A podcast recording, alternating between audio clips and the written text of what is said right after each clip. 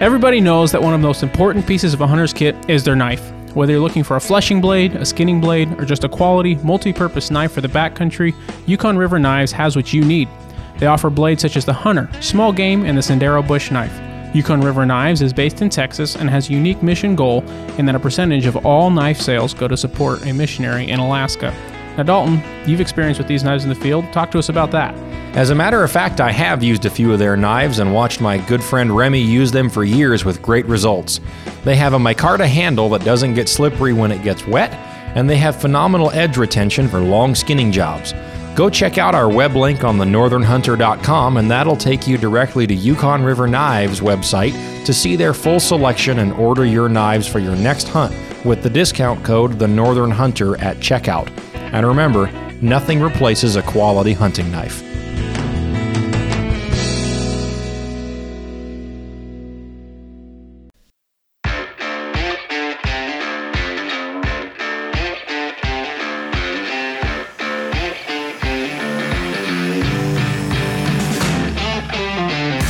You're listening to the Northern Hunter Podcast, home of all things hunting, fishing, and outdoors in Alaska. All right, everybody, welcome back to the show. My name is James Payne, I'm Mariah Humphreys. and today we are going to be talking a little bit about mapping, accessing, wheelering, just getting out Trucking. in the woods. Yeah, tr- trekking. Yeah, Trucking. Or trucking. Pickup truck. pickup truck. Yeah. But all about how to utilize uh, satellite mapping systems for your benefit to get out in the woods the best you can. Um, this a bunch of different tools we'll talk about today that we all use and uh, love using. Really amplifies the hunting process. But if you aren't familiar with the ins and outs of it, it can really actually get you in trouble. So we're gonna get into that. Um, before we do, make sure you're uh, hitting us up on our socials if you have any Mhm. questions. We have uh, Instagram and Facebook if you search at the Northern Hunter. If you go to thenorthernhunter.com, we've got a nice contact button there where you just fill out a little bit of information. You can get a question to us, a comment, anything you want to tell us uh, or ask us about that we talked about on the show, or anything you're curious about. Uh, we've gotten a lot of great suggestions for future episodes and other content we're going to get into making. Um, while you're there, go ahead and stop by the shop page. We've got hats, hoodies, Mhm. t-shirts, all that. Um, look real snazzy, and uh, purchasing some of those really helps support the show, helps us grow, helps us keep doing what we're doing. And uh, if you'd like to support us while you're out there in the woods, Oh, while you're on your hunt, check out our sponsors for and partners for the gear you will need.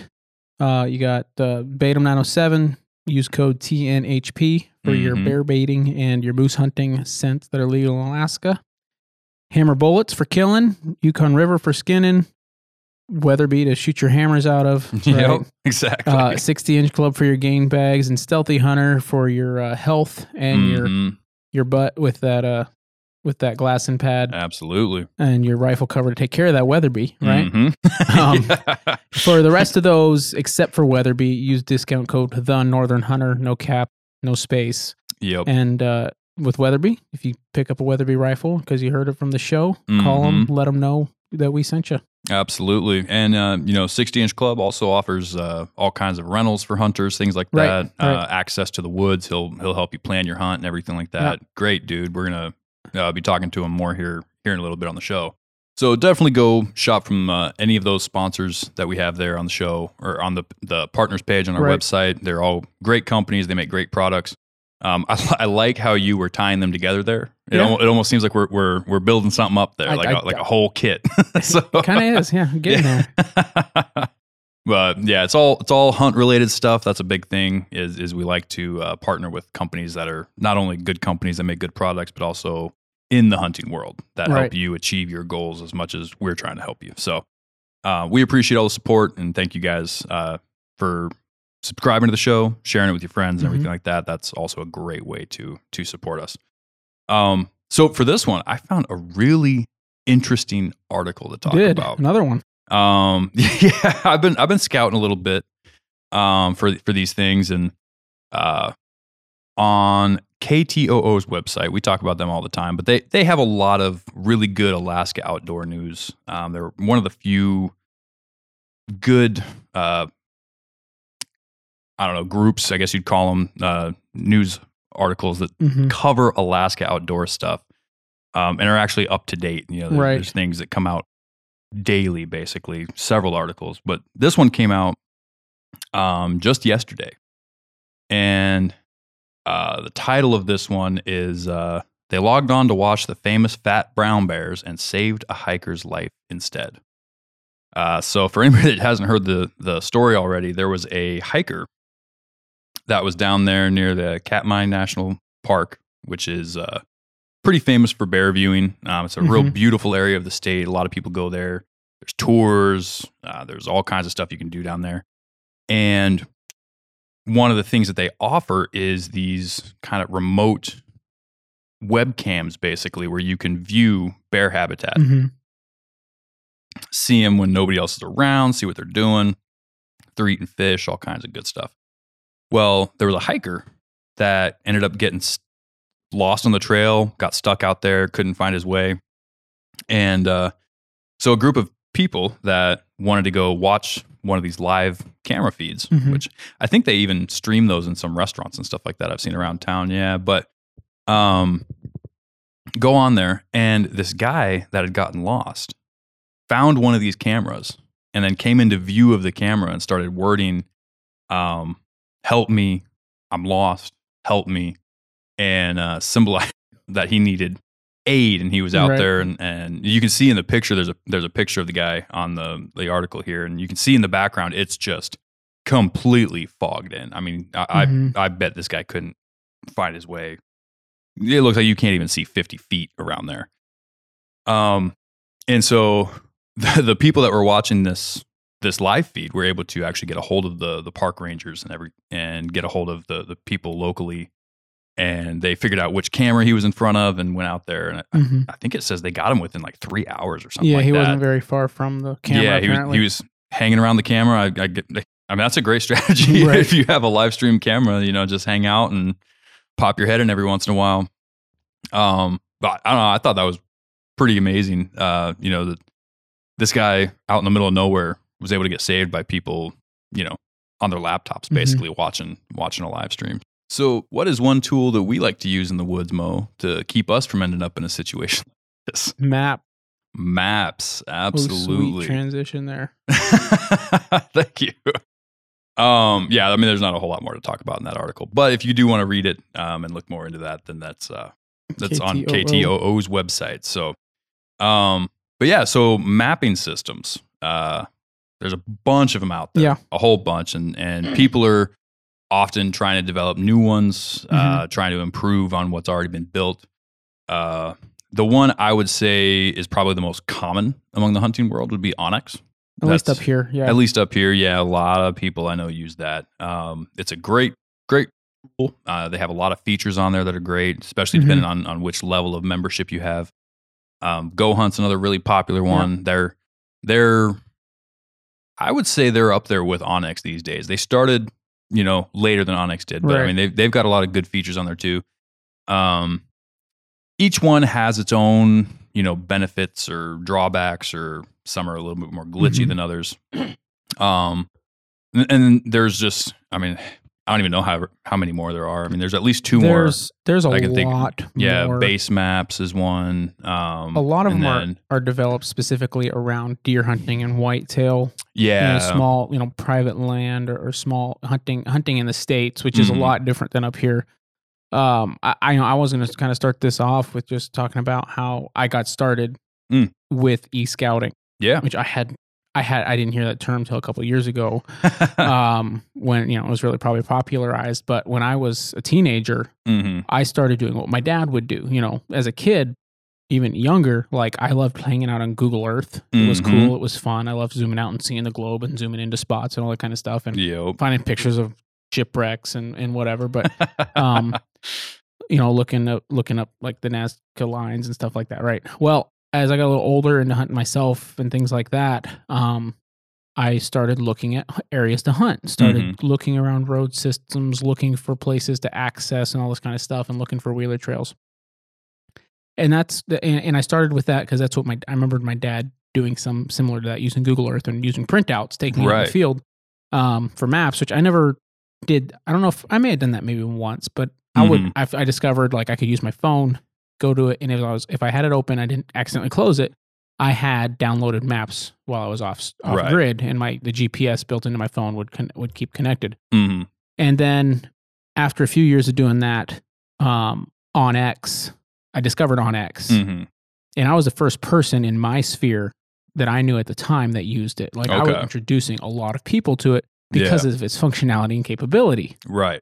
And back then, onX would take you'd hit download on a map, and it would take Mhm. forever. It might have an error. It was really weird. Now it's super fast and easy and there, and it's great. But at the time, it was probably just their servers and stuff like that at the time. But anyhow, they now yeah now we got Go Hunt. I've talked about Spartan Forge. You have, yeah. Uh, Dalton and I both really like the direction that company looks like it's heading. It's all still in beta mode, Mhm. right? It's all still under development. They don't have a lot of their features built in for Alaska yet, but they have really good satellite map. Right. In some cases, better than onX and Go Hunt. hmm Now, one thing we've got written down here is um, understanding the age of satellite images. Yeah, that's a big one. So you know you can look for a lot of areas to hunt. You can look for road, you know, road systems. Even you might find a neighborhood that Mm. has a old, um, old road that was punched in, but the but the subdividing and everything was never done. So you've got a bunch of land back there that's not even private land Mm. that you can just run right back in on and hunt or, or get access. And there's usually a wheeler trails off those areas. I was, I was gonna say a lot of those ones they'll have trails that go even Right. farther past beyond there. Yeah. Right. Well, and, and the other thing I used it for is I'd be going somewhere and I'd Mhm. see a trail off the road or a highway or something somewhere. And I'd get on my map. I'd mark it on my phone and later I'd get on Google Earth, then onX, looking at that spot. What's there? Where does that go? Mhm. Is there anybody, you know, and then and then you got to go ride it to find out if there's people there. right. Right. Um, so you know, that's pretty straightforward, figuring that Mhm. kind of thing out, depending on the area of the state you're in and stuff. In interior, there's trails everywhere. right. D- did you ever uh did you ever use like an old school GPS back in the day? I had one real old school one that Mhm. I never took out in the field. Did you? Yeah. it just it was too slow. It didn't have any to- to- topo on it. e- no, even. no, yeah. it was like I look. It was like the battery didn't last very long. It took days to connect to satellites. like- Yep. so, ba- kind of along the same lines, back in the day, before I got into like any of these mapping systems, um, I would do a very similar thing. I would use the the Google Earth, um, Right. Zoom into where you're looking at, and and the hard part is, you know, that's not designed for hunters. Mhm. So there's no pins, there's no anything. You know, you kind of got to almost like take a picture of what you were wanting to, to keep in mind, Mhm. so you could go back and find it later, or, or mark down the coordinates for it and everything. Um, but when we were in the field, I would I had an, an old GPS unit, like one of the old brick Right. models of, of the original Garmin's, and th- those back in the day, you know, now with the, all these new systems, you've got the the tracking that'll leave Oh, yeah. a dotted line behind you and all that jazz. We'll get into all those features. Um, there was nothing. You know, you could set a waypoint basically, Mhm. and then you could see where you were in relation to that waypoint, and ba- all you had for point of reference was how far away from that waypoint where I know my wheeler is right. am I? But I don't know. Like you said, there's no topo, there's no nothing, there's Yeah. no there's there's no imagery, so you can't see what kind of terrain you're walking. You just know, okay, generally that direction. And Right. hopefully you didn't walk yourself in too many circles, you know, being out there all day long. But You know, I remember my dad had one of those that he used maybe even before Google Earth. mhm. Yeah, it was the same kind of thing. Like, well, we're this far. You know, he would use it for bear baiting. Make Right. sure we were far enough off the road. Yeah. because- Without that, that would be a hard guess. Oh yeah. Yeah. Right. Trying to find a quarter mile when you're zigzagging through the woods. right. Yeah. right. You think you're walking in a straight line, or, Right. You know, Yeah. Yeah. And the road curves ahead. Yeah, like- exactly. So he would like drive the road and mark the spots on it, and then Mhm. we'd get out where we were gonna, and we'd hike in, you know, and, Yep. make sure we were far enough from everything. Right. Yeah. And, and we're talking about this like, you know, people didn't have think this was high technology at the time when it was out. You Right, know? right, Before that, was, there was yeah. nothing, you know. Um, but that's kind of where we started. Um, and yeah, onX was my first my first venture into uh into these, these newer mapping systems as well. It's it's kind of like you said. I think it's the most popular one in Alaska. Um, Yeah. it, it had the highest, you know, all my, the friends that were recommending me getting Mhm. into these better mapping systems and everything. Um, but it was really game changing uh, to to get a, a system that had as many features as as Oh, yeah. these apps do. The Um, pins, the tracking, the downloaded maps Yeah. that you didn't have to worry about losing. Right. That's huge. And, and we've talked about that on the show before, making Right. sure you have your maps downloaded before you Right. go somewhere. Um, and, and those are all features that I would say are fairly universal with, with Among mapping most, systems, yeah. among most of the big name ones.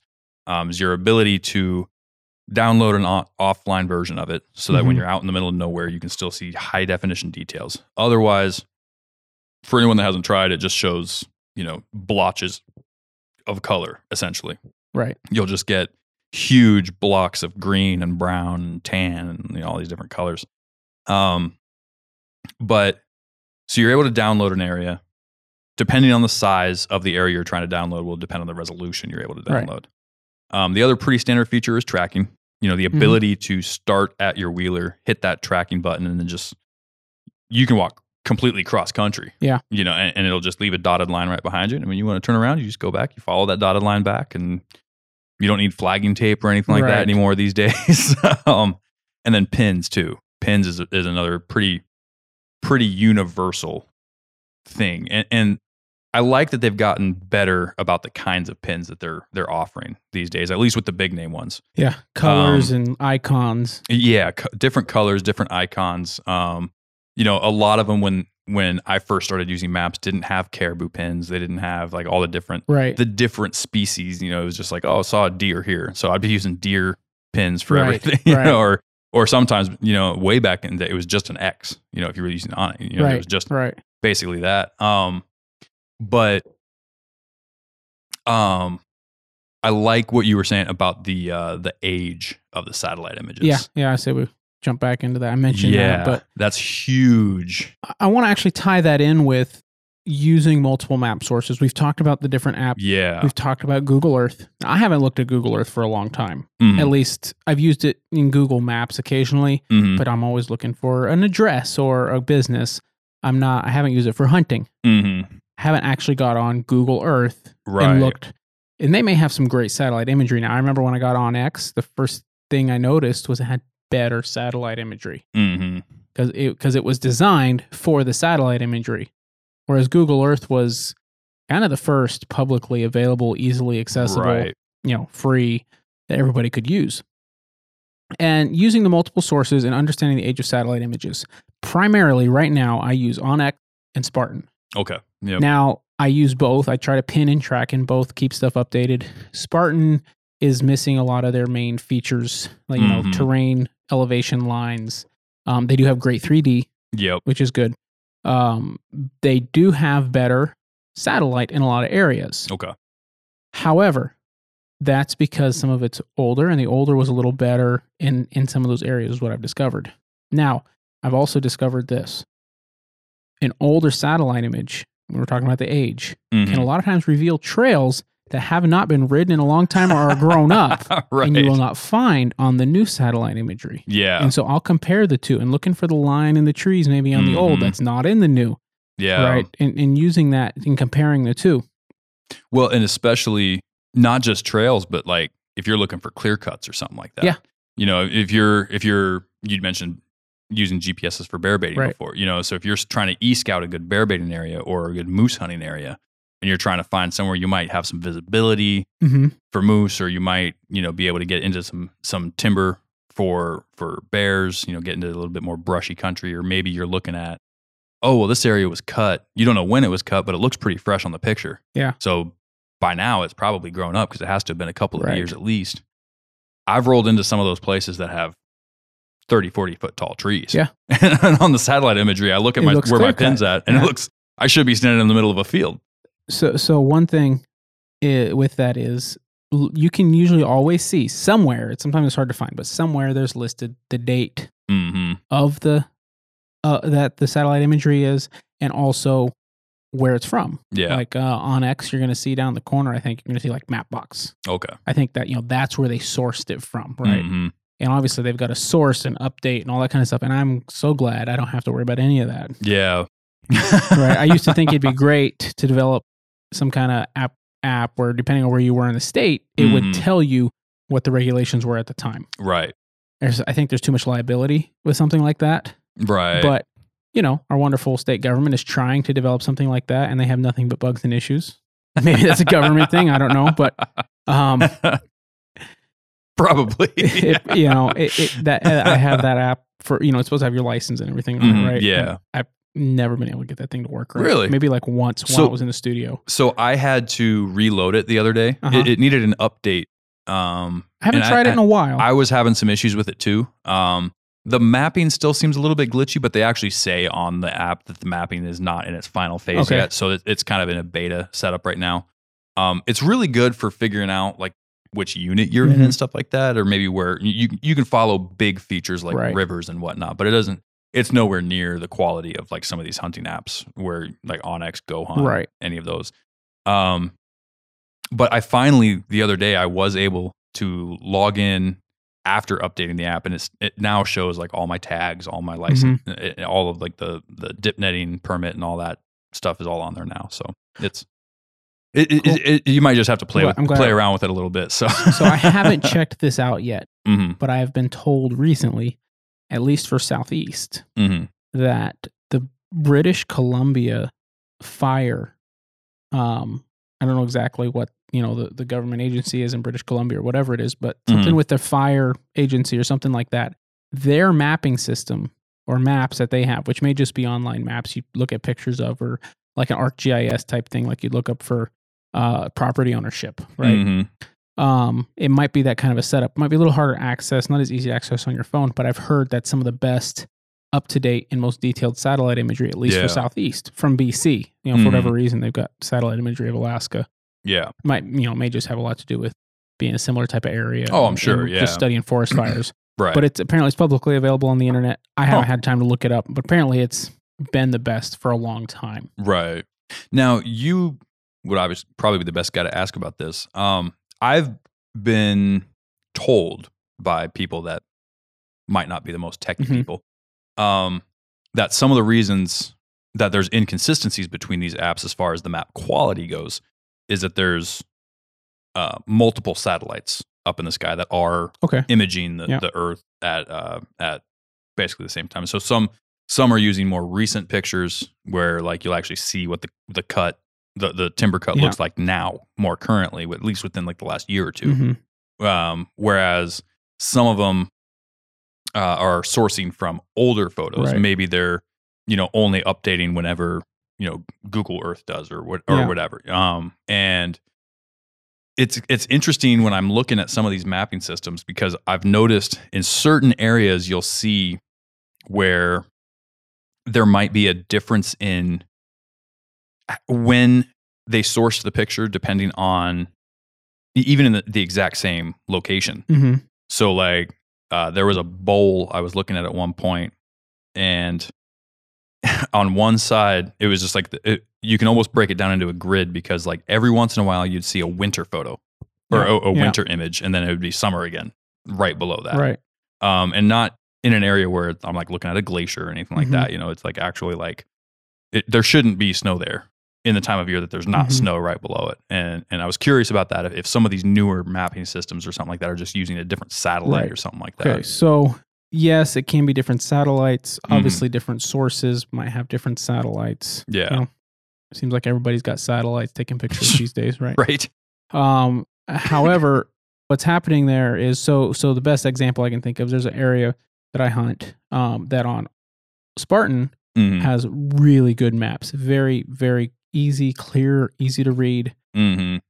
but they're a little older. I don't know how much older, but they're a little bit older. Okay. you know. And then onX has maps in the same area that are a little bit more updated, and you can actually see it. it you can see a line where there where onX's maps kind of change. They're pretty good, and then they kind of get kind of bad quality. Right. Yeah. So the reason for that is, and they're but they're more they're a lot newer than say what Spartan is. okay. Now the reason for that is if it's just a little bit overcast, maybe just a few wisps of cloud in the sky, and they take those pictures, Mm. they're still good enough to use, Right. and they're more updated. But you're going to get that distortion. but there's distortion. It's darker, Mhm. right? It's harder to see.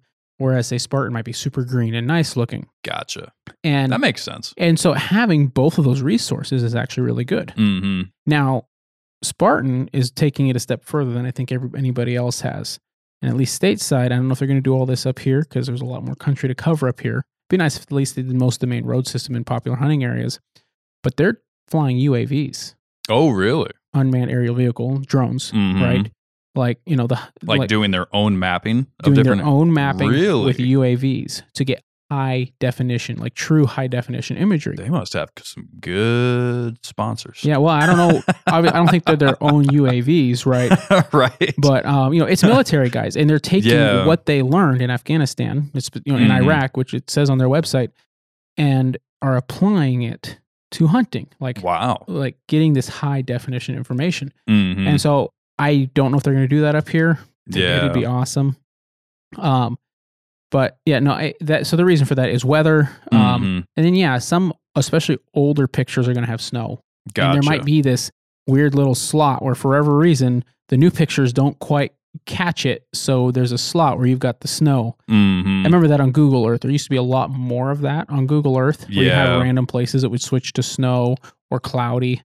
And there's a lot more now that doesn't have that because they focused on getting updated imagery, Mhm. but you don't, you know, they don't always catch all of it. Yeah. And it's going to depend on, you know, onX, Go Hunt, or Spartan, or Base Map, or Fat Map is another one that I used to use be- before onX had 3D because Fat Map had 3D and they're probably somewhat obsolete now, I imagine. But So I've Um, never even heard of them. no, they they weren't like a hunting app. They were just a mapping app that had 3D. So that's what we used them for. Yeah.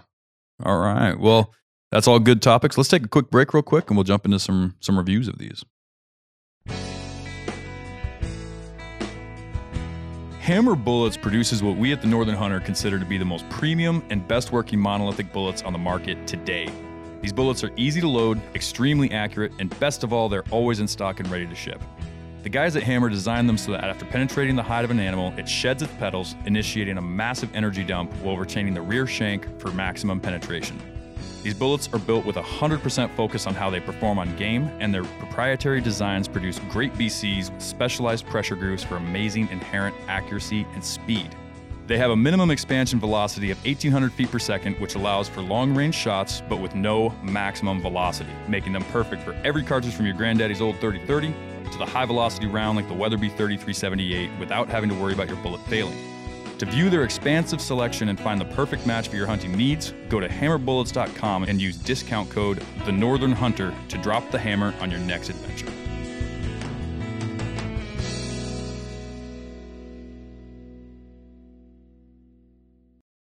All right, so one feature you touched on Mhm. that I wanted to, to dive in a little bit more that's really exciting with the, these apps is the 3D feature. Right. And I know a lot of people these days still haven't maybe utilize that to its full potential. Um, like I said, I started with onX. Um, and when onX released 3D, um, I was really excited for it. Gotta say though, in the beginning phases, I did not love it. it was functional. It was functional, better but, than nothing. but it was real. The best way I could describe it is just wonky.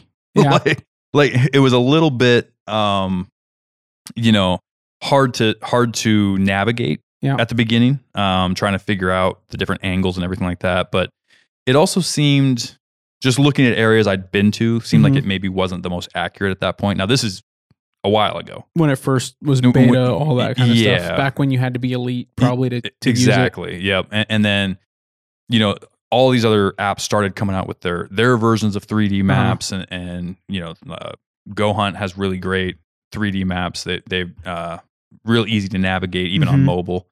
Um, and I just I wanted to give, give a quick uh praise to onX because I was playing around with their 3D the other day on the mobile app, and it's gotten a lot better recently. Um, Yeah. it, it really helps out if, if you haven't used the 3D feature for anybody listening, it really helps you get a good idea of what you're about to tackle. I mean, I normally, if I'm not in 3D, I'm normally in the, uh, what is that, the 2D topo hybrid version where Okay, it shows yeah. the, the imagery and the topo lines on top right. of that. Right. You get the Um, and it, it gives you a good idea, you know. I mean, and I'm used to reading topo maps, so I can look at that and read it pretty good. But you know, having that 3D image is just there's no reading involved. You just you can see the trail, Mhm. you know, if it if it's one you've mapped out before, if it's just one you're looking at, how it goes up and over the ridge, if it Right, rides the ridge right. line, if there's steep points in there.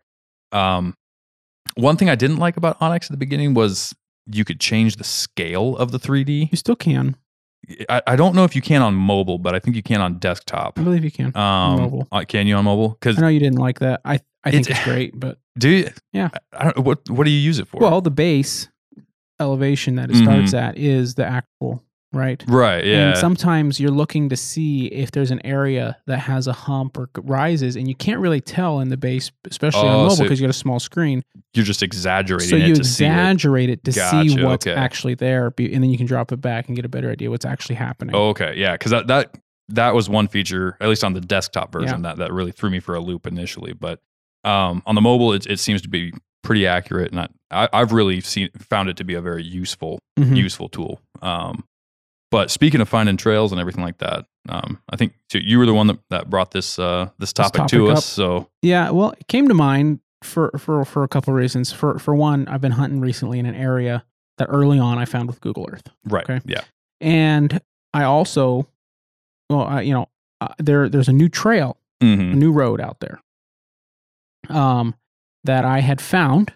I, interestingly enough, I was using OnX, and we talked about tracking. Moment, quick quick thing on tracking with this. hmm If you find a trail that you may ever think you want to ride again in the future, hmm you may not track it one way, but track it going back. A lot of times, if I'm riding a new trail, I don't track it going because it's real going to be spotty. I might be stopping to cut a tree out of the way or something if it's fallen over because it's an old trail.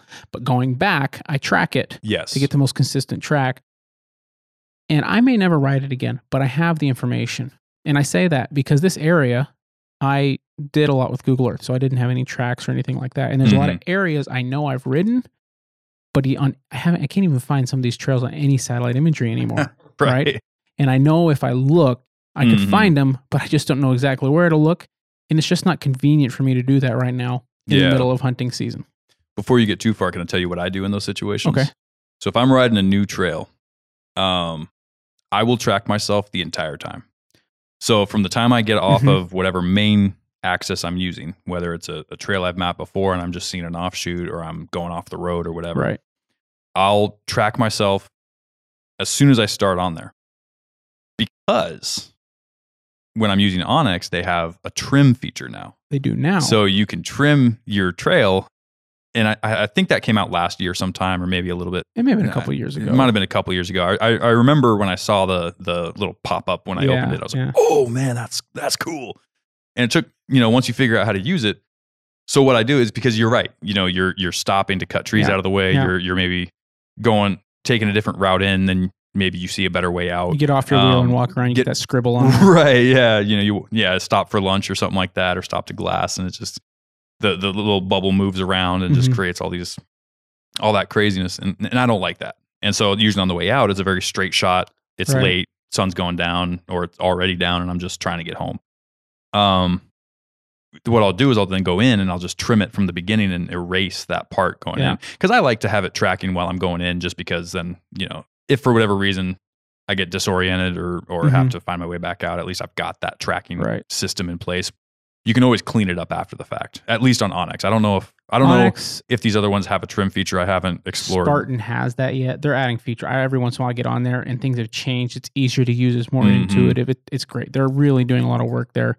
Yeah. But um, Go Hunt, I imagine, has a trim. I don't see why they wouldn't. Mhm. Uh, but yeah, you're right. The trim feature in onX initially with onX, it was only available on PC or on your computer Mm. or online, not just PC, but Mac, whatever you used online. Um, and then they added it to to phones, Yeah. mobile to make Yep. it easier for that. But so so the re- so the reason I have the habit of maybe not tracking one way or tracking one way but then stopping and starting another Yep. is because I was like I'm OCD with how my maps look. yeah, I don't too. want too many pins. Yeah. I don't want, you know, I look at some people's maps and they've got like, oh, that's just, what are all those pins? Oh, those are everywhere I've taken pictures. Right. I'm like, man, I couldn't stand that. But- I think we were just talking about how I just I had to go back and clean mine up. Right. Yeah. So it's like, for the most part, if I have a pin on my map, it's there for a reason. If I see it, I know it. Mhm, Right. Right. Yeah. And one mistake I made early on it was, oh, well, back to the, real quick, I'll get back to that in a Mhm. minute. The Yeah. trails Mhm. tracking, you couldn't trim initially. Mhm. So I was OCD about that. It drove me crazy. I'm not Right. OCD about a lot of things, but that drove me crazy. I'm the same way. Yeah. and oh, I could see that. Um, so I would ride trails sometimes specifically to get a good clean track on my maps. Now I had time to do it then. Did you go back and re-ride a trail yeah. to get? Yeah. Oh, I've yeah. Done the same thing. Oh yeah, I've done it. Yep. Yep. And That's when you know you're OCD. right, right. Now, and like I said, there's a lot of times before I used onX in Mhm. tracking that that I didn't, or that I rode something once thinking I was going to you know track it on the way back and didn't. Right. Right. and I try to be really, really, really good about that now and pay attention. That's part of the reason I bring this up is this year, starting these stories off, hmm is uh, moose hunting. I I was going to head down a trail to go camping that I'd ridden down before. I knew where it was. It was a trail that do worked very hard to keep hidden Yeah. and all this kind of stuff. So I head down this trail, and next thing I know, there's all these um, trees thrown across the trail, like piles of trees. I'm like, what in the world's going on? Mm. like I heard some, I, somebody had said something about a woodcut, something I'm somebody like did the woodcut in the middle of this or whatever. I was kind of confused, or you know, when what what happened? I didn't know. Or, um, so I like so I have to get off my wheeler and start walking around and figure out what's going on. And I walk around the trees and I walk, you know, walk 20 yards or something, and there's a road crossing my trail. No kidding. And I was like, what in the world? Right. Now I've got a meat wagon that's full of gear. Um, so Mhm. you know, I easiest thing to do if I didn't have that would have been to turn around and find the beginning of the road. It Right. wouldn't have been that far away. Because I've got that, I'm kind of pulled downhill. Mm. Um, it wasn't going to be easy to back that thing out of there. No. So I find a bank that you know I did some serious puckering and praying as I went over. Like if it wasn't for the meat wagon holding the weight, I would have gone head over uh, head over heels on on the wheeler on that thing. Climb dropping down that bank Yeah. but I got down the bank and I was fine and like, whew, that was fun. Anyhow, but then to find my trail, Mhm. I had to use my maps because it was hadn't been ridden, Mm. which is good. It was a hidden trail, that y- y- you know, secret, easy access, right? Right. Yeah. And uh, so I had to get off my and hike into the trees where there weren't a bunch of knocked over trees to Mhm. find where my trail went. And then I eventually found it Yeah. and went on. But if it hadn't been for my map, where I had tracked years ago, it would have taken me a lot more work to find that trail. And it may sound like, oh, come on, you would have known the trees and stuff. Trust me, it was not yeah. easy. No, It- it, it's never is in the backcountry. It turned out there's a whole new, you know, woodcut back in there Mhm. that's 800 yards diagonal line, right? Actually, it's a good moose hunting spot. But um, anyhow, that's one instance. That's where the beginning of Mhm. the story starts. yeah. this this year and bringing up some of this stuff having a lot of having the pins marking the spots you sit because you, Mhm. you know where you can see and glass something specific and you didn't realize you could before um and then the next thing i want to talk about you know checking and writing before season yeah. right now that was an area i knew well Mhm. i didn't know there was a new area in there and i got looking at my onX and realized that kind of dark area that had that weird line through it was a road like it, it was funny because i hadn't looked at my onX until right. Yeah. for, well, because you knew the area. I hadn't yeah. been in there for a couple of years, and Right. it's amazing how things can change like that. But so fast forward a few days, uh, I hunted out there, came back to town, and then I was gonna, and then I've been in there hunting, um, every every night as I that I can, Right. right? Um, pretty much everything but podcast night. Mhm. Okay, I've been in there hunting. There's not a lot of moose, but hey, it, I'm I'm I'm in the woods, and it ain't gonna happen if I'm at home. Right. Yeah. So I I was in there one night. It rained a lot. wasn't supposed to rain, but it did. And I had parked my truck in kind of a downhill area where there's a road too, but there's kind of a turnaround, and any like highway vehicle would go out. But there was a couple wheeler trails heading from there. One being real well traveled one that went down to that road, Okay. that new road. Used to go past it, but it didn't really anymore, um, because it because that road was there now. So it would just ride down to it and jump over to the other old road. And so I need new tires on my truck. Got some other issues before I can take it to the shop. I'm getting Mhm. taken care of, right? Well, because I need new tires and stuff, there's no way I was getting out of this little low spot I was in. I tried and I just kept spinning. I got in the grass and I just kept spinning. Mm-hmm. So I lo- so I go for a walk down the Wheeler Trail, make sure I'm not going to hurt my truck, kick some stuff out of the way, go around a bank. There's a guy camping up there that I know. He mentioned something about a barrier the other day. Okay. I'm thinking that's this barrier right in front of where my truck is. And I look at it, I can get around it no problem, right? Mhm. I can hit it just right, not scrape anything off the bottom of my truck, and I'm good. So I drop down it. I basically slide down the four wheeler trail. Mm.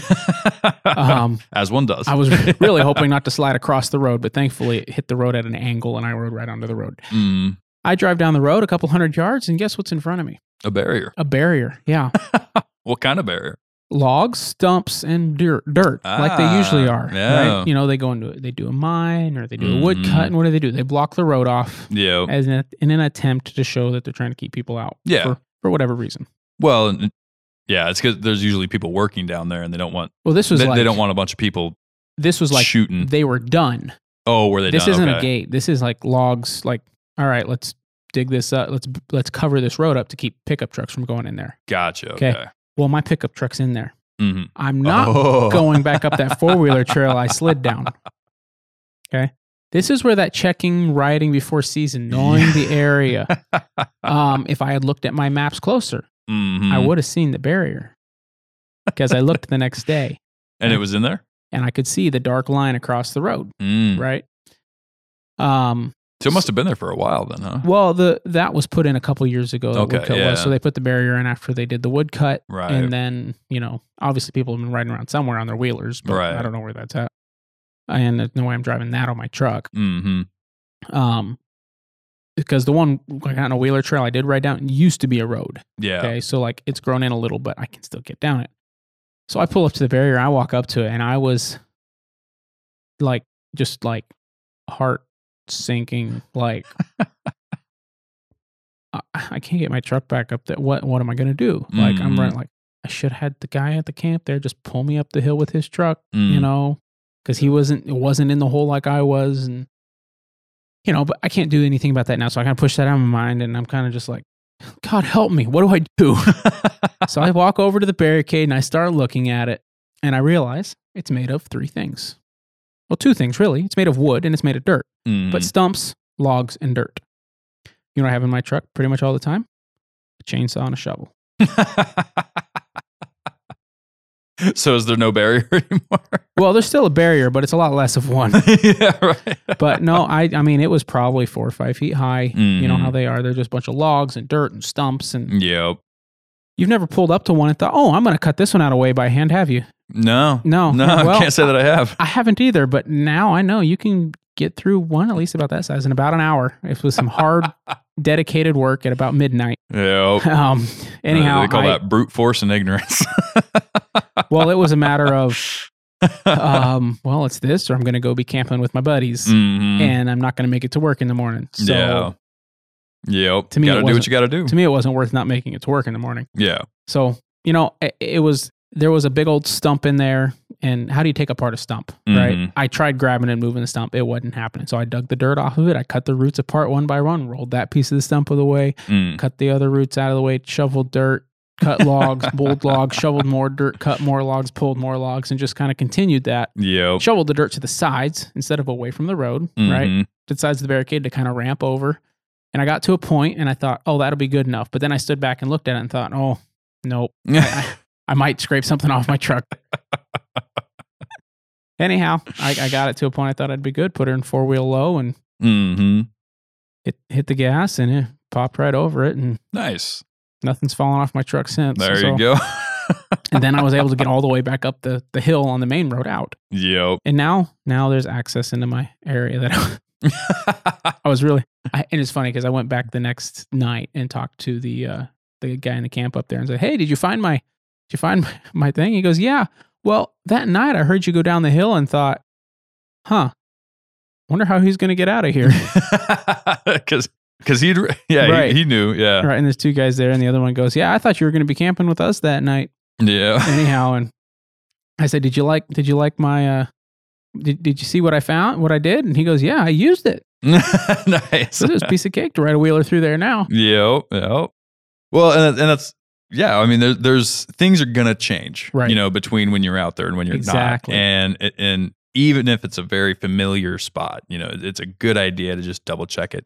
The other reason, is, like you'd brought up before, you know, you might find trails on old imagery Right. that show a well defined, Yeah. you know, wide open trail. You're you're going down there thinking you're going to be able to see for miles, Mhm. and you show up and it hasn't been ridden in ten years. Right. You know, something like that, and it's just the, the overgrowth. It's all bowing over the trail, and there's logs falling down from windstorms, and it- it's just so knowing where you're going to go before Mm-hmm. you go there it is is a, is a huge thing. You know, making sure it's it's actually the trail you want to hunt on because Right. you don't want to show up day of all packed up with your meat wagon full of Mm-hmm. camp and you know end up having to spend the entire day cutting logs out of the trail. Yeah. Um, or apparently dismantling a barrier to get your Right, truck out. right.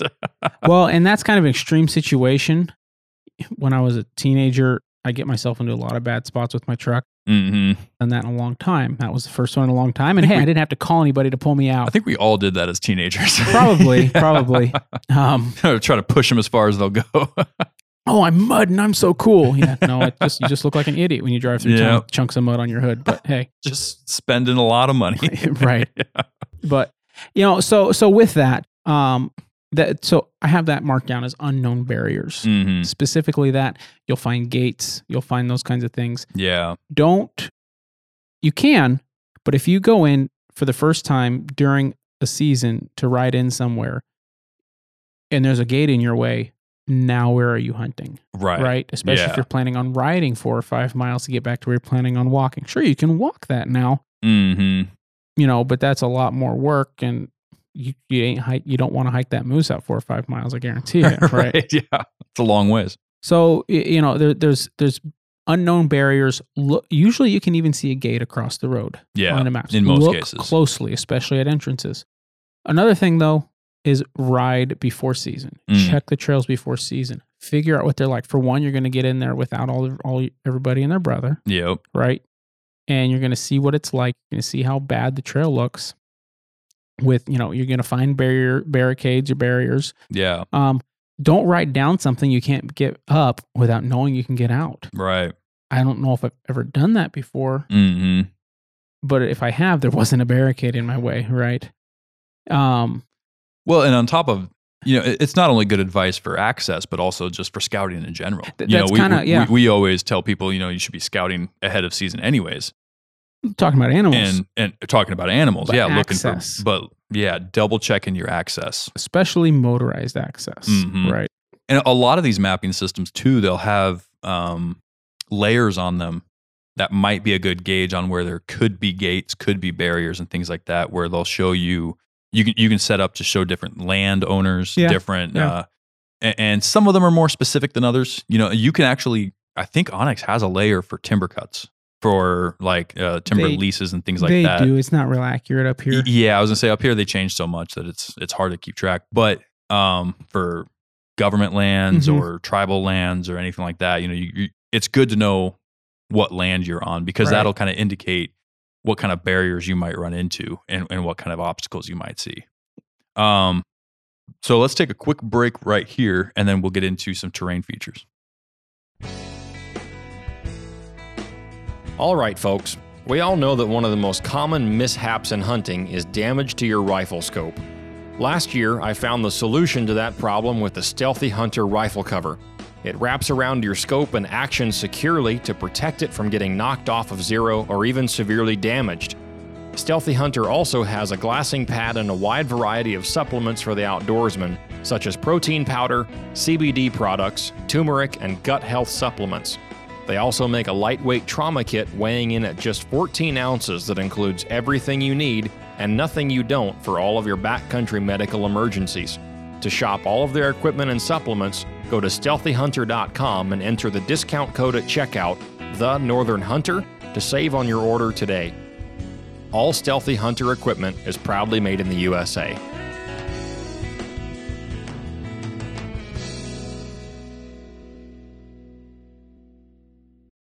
So kind of like the um with with the sponsors, you Mhm. kind of tied it all together. I feel Yeah. like we're doing we're doing a, a good job with that on this episode because Blowing. Because uh, this next topic kind of ties together with everything Yeah. we've been talking about with uh, land ownership, land access, barricades, scouting, all that. Um, one important thing to look at, or why it's important to go out and check ahead of time, is because terrain features on these satellite images Mhm. when they're a little bit old like that. One, we talked about the trees and things like that, how sometimes they're a lot more overgrown than you might think they are. That's pretty basic. But there are areas of the state, especially here in Alaska. Now, I haven't done a whole lot of onyxing in like lower 48 states or anything like that Right. um, where it'll look like one it, it it'll look like one feature um, is there such as big timber big trees in comparison to what's around it hmm um, and you really have have to train your eye to understand what the picture is telling you Those 15 foot Um, black spruce that are two inches in diameter. Right. Yeah. You know, you can look at at an area and, and think, "Wow, this looks this looks great. It looks Mhm. it looks like just a bunch of grass. It just it must be a meadow, and it's a swamp." You know, you can look at Typically areas Alaska, where- that's what it is. You're right. You can look at areas where you might see what appears to be big bushy tree, you know, Mhm. canopy over the top of, of of an area, maybe along a river or something like that, or along a uh, or out in a field. And compared to everything around it, yes, it looks like a nice canopy of trees. It Right. Looks like you should have good timber in there. And then you show up and they're they're three inches thick, tiny itty bitty little trees Right. um, not very tall. They're just Yeah. look tall in the imagery compared to What's the, the little 10 foot tall trees all the way around it. So I- Um, I've got a great story and analogy for all that. yeah, go for Okay. it. so multiple stories regarding that. So trail system, road system, found it on. Google Earth once again. Got in there, did a lot of riding, and like, hey, look at this. This goes all the way back to such and such. That would be awesome, Mhm. right? And man, it looks like it kind of kind of dwindles towards the end, but you know, we'll figure it out. So we get in there, we get riding. Um, a lot of it's on hill. We ride down the hill. We get down to the bottom, and um, it's getting muddy. We Mhm. still don't think much of it. We start, you know, it's whatever. It's just mud. Yeah. wasn't swamp, just mud. So we're riding through the mud, and it starts to get boggy, yeah. swampy. Ev- All the nice big trees on our sides of us turn to black spruce Yep. small. We start, um, and I don't remember if that particular trip we made it all the way back in the area we were headed. As I recall, we got part way back, turned around, and on the way back we got stuck. And then an Argo guy came along and pulled us out. um, anyhow, um, he was drunk too, but that was that was an interesting night yeah. Sounds like it. but anyhow, um, so that's once again before season, checking that out, figuring out what's there. As it turns out, it's a great spot to go park your wheeler, hike in, hunt, and then work your way towards the moose that you kill later, Mhm. right? right. Not necessar- necessarily a good area just to ride into. Yeah. And that same spot, several years ago, I had a buddy who was hunting out there. Um, he likes to hunt that area. Um, and he he said he had these guys come up to him, and not to, not specifically not to, you know, put dig military guys and all that kind of stuff. There's a lot of them that are great hunters, but just like everybody, there's a lot of them that think they know everything, and they don't. Sure. Yeah. So N- new to the state. yeah, Yeah.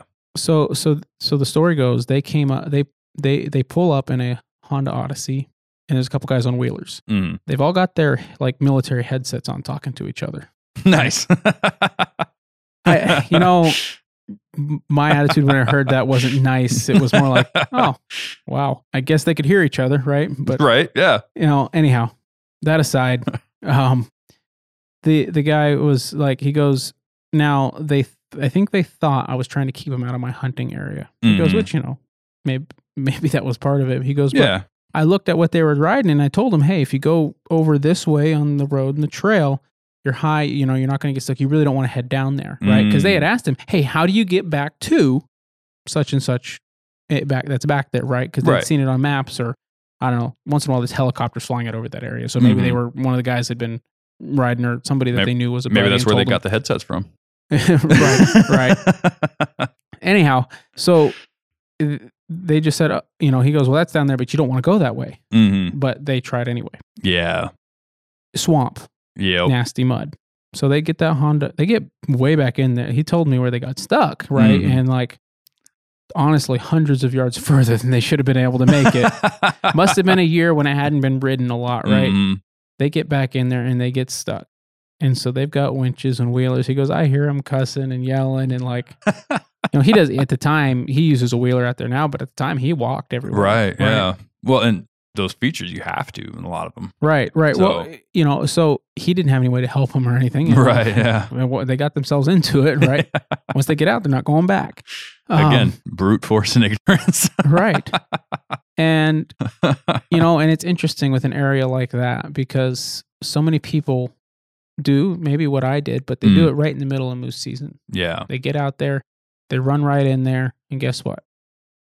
They finally got that thing out of there. Yeah. You know, I think they may have had to call somebody with a piece of equipment or something, to, like a loader, to come pull it out. hmm Um, Which you see that all over the state. Yeah. Honestly, I mean, people getting vehicles stuck in places they probably shouldn't have had a vehicle to begin with. Oh, yeah.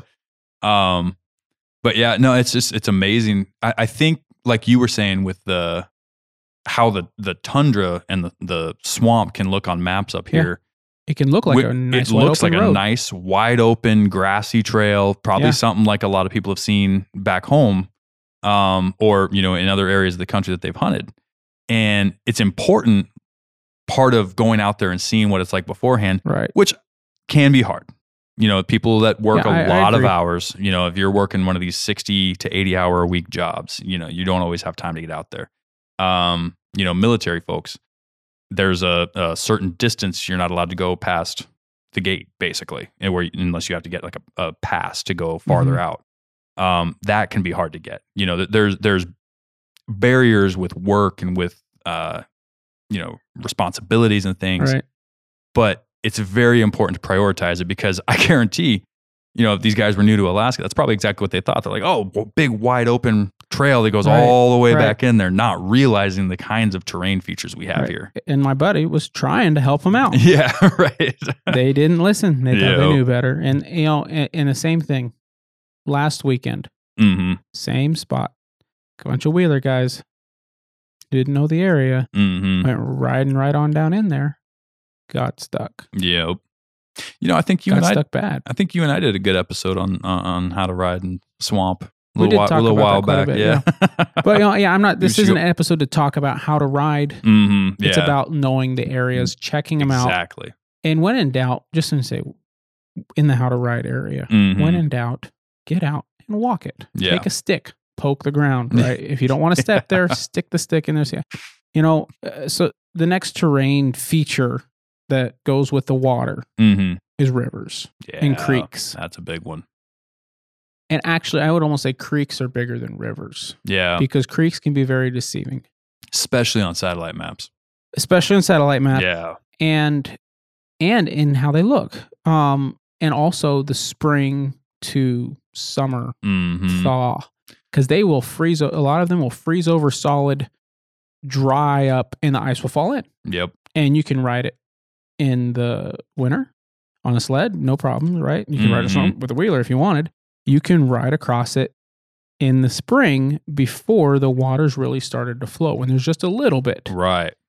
and it can be deceiving. hmm Um, Well, the other thing with looking at them on satellite maps is if you don't understand how much uh, shore or shorelines, banks, things like that change Yeah, year to yeah. year. If you're looking at a very old map, that thin spot in the river that you're looking at where you think you're going to cross might not be so thin anymore. Right. Well, and and the other thing is, if it's thin, it's high bank, Yeah. almost guaranteed, especially in Alaska creeks. Mm. Um, you know, and, I had a situation one year in an area where we had ridden in actually from another direction, and like, oh, where's this connect to the main road? And we found it and rode out. Like, this is awesome, and it crossed what we didn't realize at the time was a big creek. hmm Next few weeks later, uh, I think we did that on sled. So a few months later in the spring, let's go put a bear bait out there. That's awesome. We got out there, couldn't believe there's nobody else out here. This is amazing. We get out there, we set it up, boom, we ride out. Next week, we come back. Our snow bridge, which we realized the next week was, it was gone. And there was water flowing, a lot of water. It's like 20 feet wide right there. Wow, that's a lot. Um, so maybe 15 feet. I don't remember. But Yeah. so we find another spot where there's a low bank here. We could ride up a little bit and there's a low bank. And hmm um, it was fast, really fast moving. I had a little heavier wheeler at the time. Dalton was with me. He had a little lighter wheeler. So I would pull him across, right? Mhm. Or otherwise he was going to get kind of swept down. Right. We didn't think anything of it. We crossed, we got in there, we checked our bait. It was early, not so we headed out. Come back a week later. On a whim, Mhm. premonition maybe, right? I grab a pick up a log that's six, eight feet, right? You know, one of those like three, four inch birch logs that's laying on the ground. And um I walk over walk down to where I had pulled in last week and I stick it in, just shove it down as hard as I can, right? Like like Mhm. you check a depth of a lake or something, right? Right, right. Um, maybe cut a hole in the ice when you're beaver trapping, and you might do that to see how deep it is there. Mm-hmm. So uh, I do that in that river. The log disappeared Mm-hmm. straight down into the water, six to eight feet. We had driven across on the ice underneath the water. Really was safe to do, yeah. but if I had But- driven but in that same spot, Mm-hmm. I would have sunk my my wheeler would have been swamped and I would have been swimming. Right? Yep. It's very misleading. During those Exactly. So times. that was that you know that was a big thing. You know, yeah. just that it, it changed every time I saw it, right? And then I had to Mhm. build a bridge, which the next week I came back and we'd had a lot of rain, and guess what? The bridge was washed away, and I had to build another bridge. That was a lot of work to build a bridge to cross ten feet of water, right. It is. In which ca- which was wa- narrower than where that log disappeared. So I don't know how deep that water was, but I did not want to fall in. I got to roping the logs together and tying them off the trees and stumps, so Mhm. they'd at least be there. and We could put them back in place, right? Um. So then you got rivers. Rivers aren't as big of a deal. You can usually see them, Yeah. right? Yeah. You can you can read. You can what- pick them out, and you may not be able to cross the river, Yeah. but you know that's where you just need to. If you're planning on camping on the other side of the river, you need to find out before season Yes. if you anyway can. Otherwise, you're going to be camping on the river. Yep. Um. Well, and a lot of it's just about familiarizing yourself with Right. with the area. Yeah. You know, because that's one of the things. Once you've gone and you've seen, okay, this is what those trees in this Uh-huh. area look like. Now you compare those trees to the Mhm. trees you see two ridges over, Right. and maybe those ones look a little bit, you know, more full and a little bit darker green, maybe, and a little bit, you know, you can tell the difference when you're looking at those two swaths of Mhm. trees. Okay, yeah, that's why these trees are so small and, and, and spindly is because they're just you have no point of reference around them.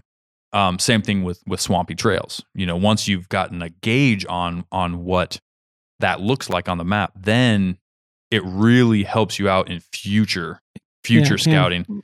But even once you get a good idea of what things look like in the state and Mhm. you you start to understand the maps and, and reading it, always, always, always go check. Right. Because sometimes, you know, it's not swamp you're seeing.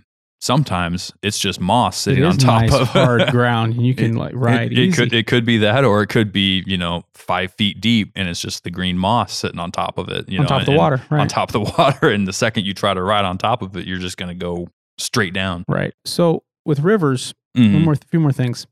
Two things actually: rivers and creeks. So, Mhm. so there's some rivers in Alaska that are called creeks, but they're Right, right. rivers.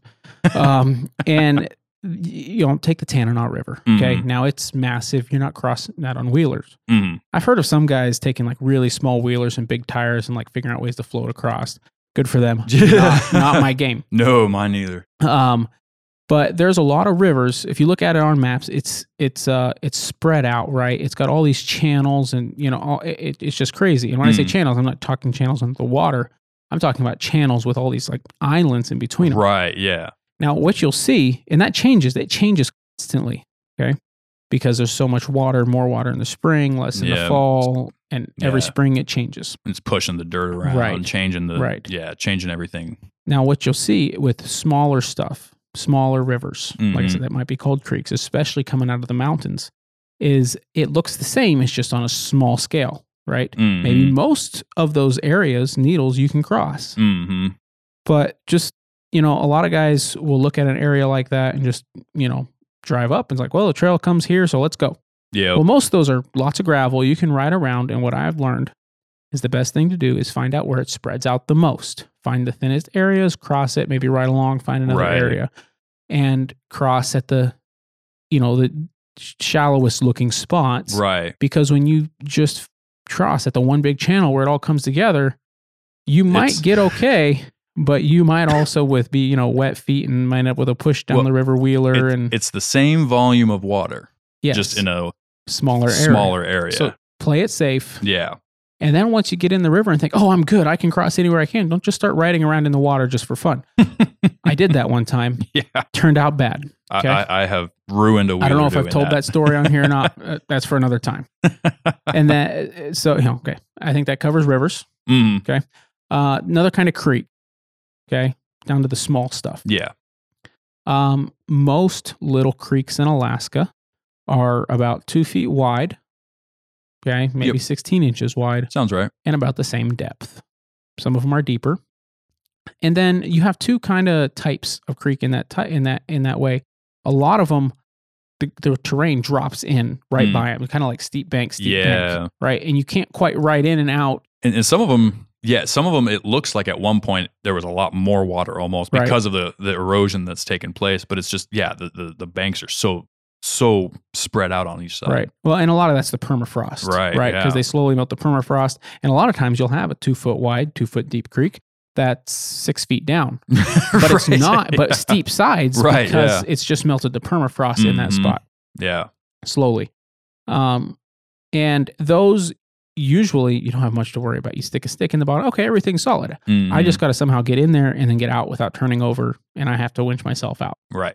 And in the wintertime with a snow machine, you might have the same thing. Like you got to get that hard pack before you can ride through it easy. Mhm. Right. Um, and so those aren't too bad, but just something to think about. The other kind that I've had the most trouble with is the ones that are on the ground level, pretty much. They barely drop down, but they look muddy and silty all around them. Mhm. And while the mud and silt around them on the outsides of them may not be too bad, a lot of times it can get real sticky, Yeah. but it's the mud and silt underneath it. Yep. And you drive right into it, and there you are, high centered in the mud. yeah. Can't go nowhere. And guess what? You're getting out.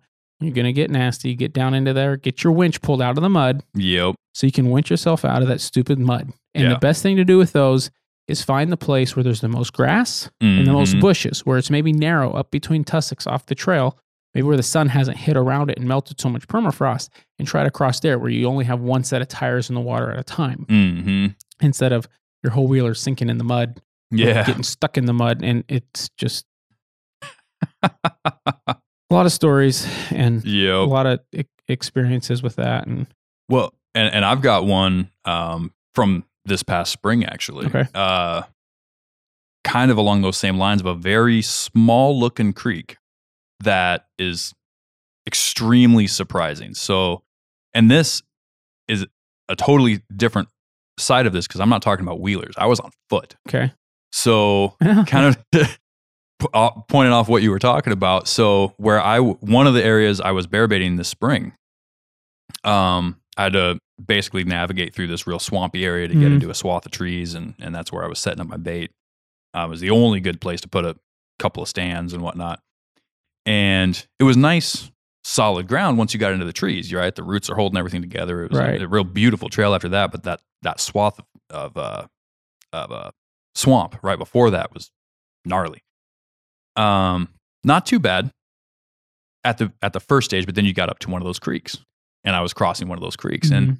you know, looking at it, it really wasn't that bad. I mean, like you said, I mean, they were like it was like a foot wide, and it, it didn't look very deep. You're just you're just kind of oh yeah, it just trickles from here and Mhm. trickles out over there and just goes there. I can step across it super easy. There was a spot with like two trees, so you know, just grab those two little thin trees with Yeah. each hand, step onto the tussock on the other side, no big deal. Did it a bunch of times going back and forth. Well, one time I was going across there and I think I had two two bags of dog food on my back Okay. on my pack board. So weighted down and walking in there and I go to step on that tussock and it breaks. Mhm. And for anybody that's walked in swampy Alaska tundra country, it's just Go right into the ooze. you know that it, they those mounds are not always solid where they stay and so i stepped on it and it kicked sideways broke and my leg went into the creek if if you know what it's like to like fall down you know there's like a little bit of a thought process Mhm. that happens immediately before anything ever takes place and so in, initially you know in that that ex- extreme split second before I, I what ended up happening i'm thinking ah man might get some wet socks, no problem. Right. My entire leg went Yeah. into that little one foot wide creek, Yeah. all the way down to my waist. Like it was my entire leg got Yeah, soaked. My there. boot filled up with water. I mean, it was mind blowing how deep that thing was. and- And Yeah. so, and you know, then I'm I'm there with a, you know, I don't know how much weight, two two bags of dog food, probably you know 80, 90 pounds on my back, and um, it's just it was I couldn't believe how deep that particular creek. I mean, I've experienced like what you're talking about, Yeah. you know, kind of out in in the really swampy country, but like nothing like that. Right, and I was right on the edge of the trees too, and and it just it really sets it in your mind, you know, when you're like just because it looks like a little trickling Mm-hmm. creek doesn't mean that's what it is and and even if you're on especially if you're on foot i'll say um you know keep an eye out for that Yeah, I've seen little creeks like what you're talking about, that style that kind of drop in at the bottom. And mm-hmm. I've seen those things and been there at the coldest months and the warmest months Mm. and seen them run year round, oh yeah which blows my mind because Mm. The big creek that's 10 feet wide and three feet deep freezes solid and, fall and the ice falls in. right yeah But the one five miles later that's two feet wide and two feet deep down in the ditch runs all year long. Yeah. I don't know if it's the source or if it's the fact that it's melted through more permafrost and it's more speed insulated. of the speed of the water maybe i don't know like yeah it's Maybe. it's, yeah uh, and there's a lot of water moving in that big creek, but it's also a lot more open to the temperature. So Right. I, I don't know. It just, it, you know, like, cause it'll get a little ice on top with the small one, but it, it Mhm. just doesn't freeze through. Right. Yeah. Now, another important thing to read all good stuff as far as water goes, but kind of the opposite spectrum of that Yeah. is getting to the top of a mountain, Getting Get, getting up in elevation, Mhm. learning to read topo lines when you're looking at these maps is very, very important. Um, it's it's very easy, especially if you're in that 2D Mhm. space, to not understand the terrain you're about to get yourself into. Um, but that's where the 3D feature comes in real handy. You can kind of get a really good visual of what's gonna what you're gonna get yourself Right. into. But the 2D topo hybrid is a really useful thing if you know how to read topo lines. It it can really help you when you're planning how you're going to Mhm. get out there because as we talked about before, with steep country, um, weight and balance is everything. Right. You know, making sure you've got your your wheeler balanced in a way that it's not you don't have all of your weight on the back of the wheeler and no weight on the front to where it's going to be tipping backwards. Um, if you're going to be hauling a trailer, you know, a meat wagon or something like that loaded down, you know, you need to know if you have a wheeler that's capable of pulling that thing up a very Right. steep uh, hill to get to the top of wherever you're trying to go. And you don't want to end up, you know, sometimes you don't hit the steep stuff till you're eight miles in, you know, or or farther, Mhm. and you might hit a couple of, you know, real, real easy going starts out gradual. it and gets starts out gradual, you know, as you're getting Yeah. through those those foothills, and then you get to the to the where you're actually trying to go, and and all of a sudden you're staring at this, you know, mile plus to the top, just Right, straight up, right. basically. And maybe if you hadn't planned correctly, you didn't know that was coming, and now you're looking at maybe your your undersized wheeler with a, a heavy trailer, and you know maybe your balance isn't correct. You really need to to pay attention to that, Mhm. and and it's a feature that can keep you out of trouble if you know what's coming. Yeah. Uh, on on that note, we talked about tracking earlier and how Mhm. important that is in in, in following trails. I uh, on one one occasion riding in the mountains, Mhm. looking for a trail that I was told was there, and we never found it. Maybe it is. It was really well hidden if it was. Um, but we were riding around this mountain off of a road, off of a road, pretty easy to ride in. We found a trail. We were just like look pointing at looking at trails and trying to ride them in. Yep. We rode in and we rode around and we saw this spot where two wheeler tracks went up a steep area. Like, oh, look, maybe it goes up there and rides somewhere. hmm So what do we do? We go up and we ride around and Yeah. didn't find anything, couldn't get anywhere. It got too steep, couldn't side hill. All right, well, let's go back down. Well, we went back where we came up and we couldn't tell where we came up. Mm. So That's a I big picked a spot that looked close and went down. Um, I went down and I got near, started getting near the bottom, started getting steeper and steeper. And it was a lot of shale. hmm Probably that real loose, bigger shale. Yep. And um, I couldn't hold the brakes because every time I'd hold the brakes, my wheeler would start to turn sideways Right. You're just sliding on in that the rock. shale. And uh, you know, and uh, shortly in front of me, I can see some bushes. I don't want to hit the bushes. Mhm. I'm home free. Um, but at that point, I was, you know, real clenching, right? and uh, just you know, and and and uh, God help me get through this. Like you make, you know, I'm moving just right, just letting it move just fast enough without stopping. But Mhm. um, and I find I get through, I got down it, and then the next guy's coming down, like he's about to follow me. Yeah. So I'm like yelling and waving because we're a couple hundred yards apart, right down yeah. a hill. There's wind, and I think he, if I remember right, he did see me and kind of figure out where he was supposed to go. Mhm. But what what I learned from that situation is, and I used to look at it the opposite way, but that situation and that and then others. But just because you can get up it doesn't mean you can get down it, Mhm. right? Even coming down the main trail on that one, which wasn't really a trail, it was two marks where somebody had gone up. Yeah. Even getting down the main trail was risky, very risky. It was very steep. You had to come down with some speed, or else you might, you know, tip over or go sideways or something Yep. doing that with weight on top of the wheeler wouldn't have even been an option, Yeah. right? If it, you know, it would have been a real risky one. Doing it with a Mhm. doing it with a meat wagon may not have been too bad if you hit it just right and knew exactly where you were going. But Right. um, you know, that's where and that's where honestly the six wheelers come in in the steep country. oh yeah, absolutely. but be, if you can get down it, you can usually get up it, unless unless you've got a problem with lots of weight, right? Mhm. And you know, weight it disbalanced on your wheeler, right? Like that, or, or you're pulling a meat wagon. I was coming, I came out of a steep area with my wheat wagon. I think I mentioned that it Mhm. was steep. I was scratching tires all the way up in Yeah. the steep area, right? I made it out and I was fine. You know, my wheeler was fine. Everything turned out, but that was, you know, not something I'd really even thought was going to be an issue in there Yeah. but I hadn't run it with a meat wagon.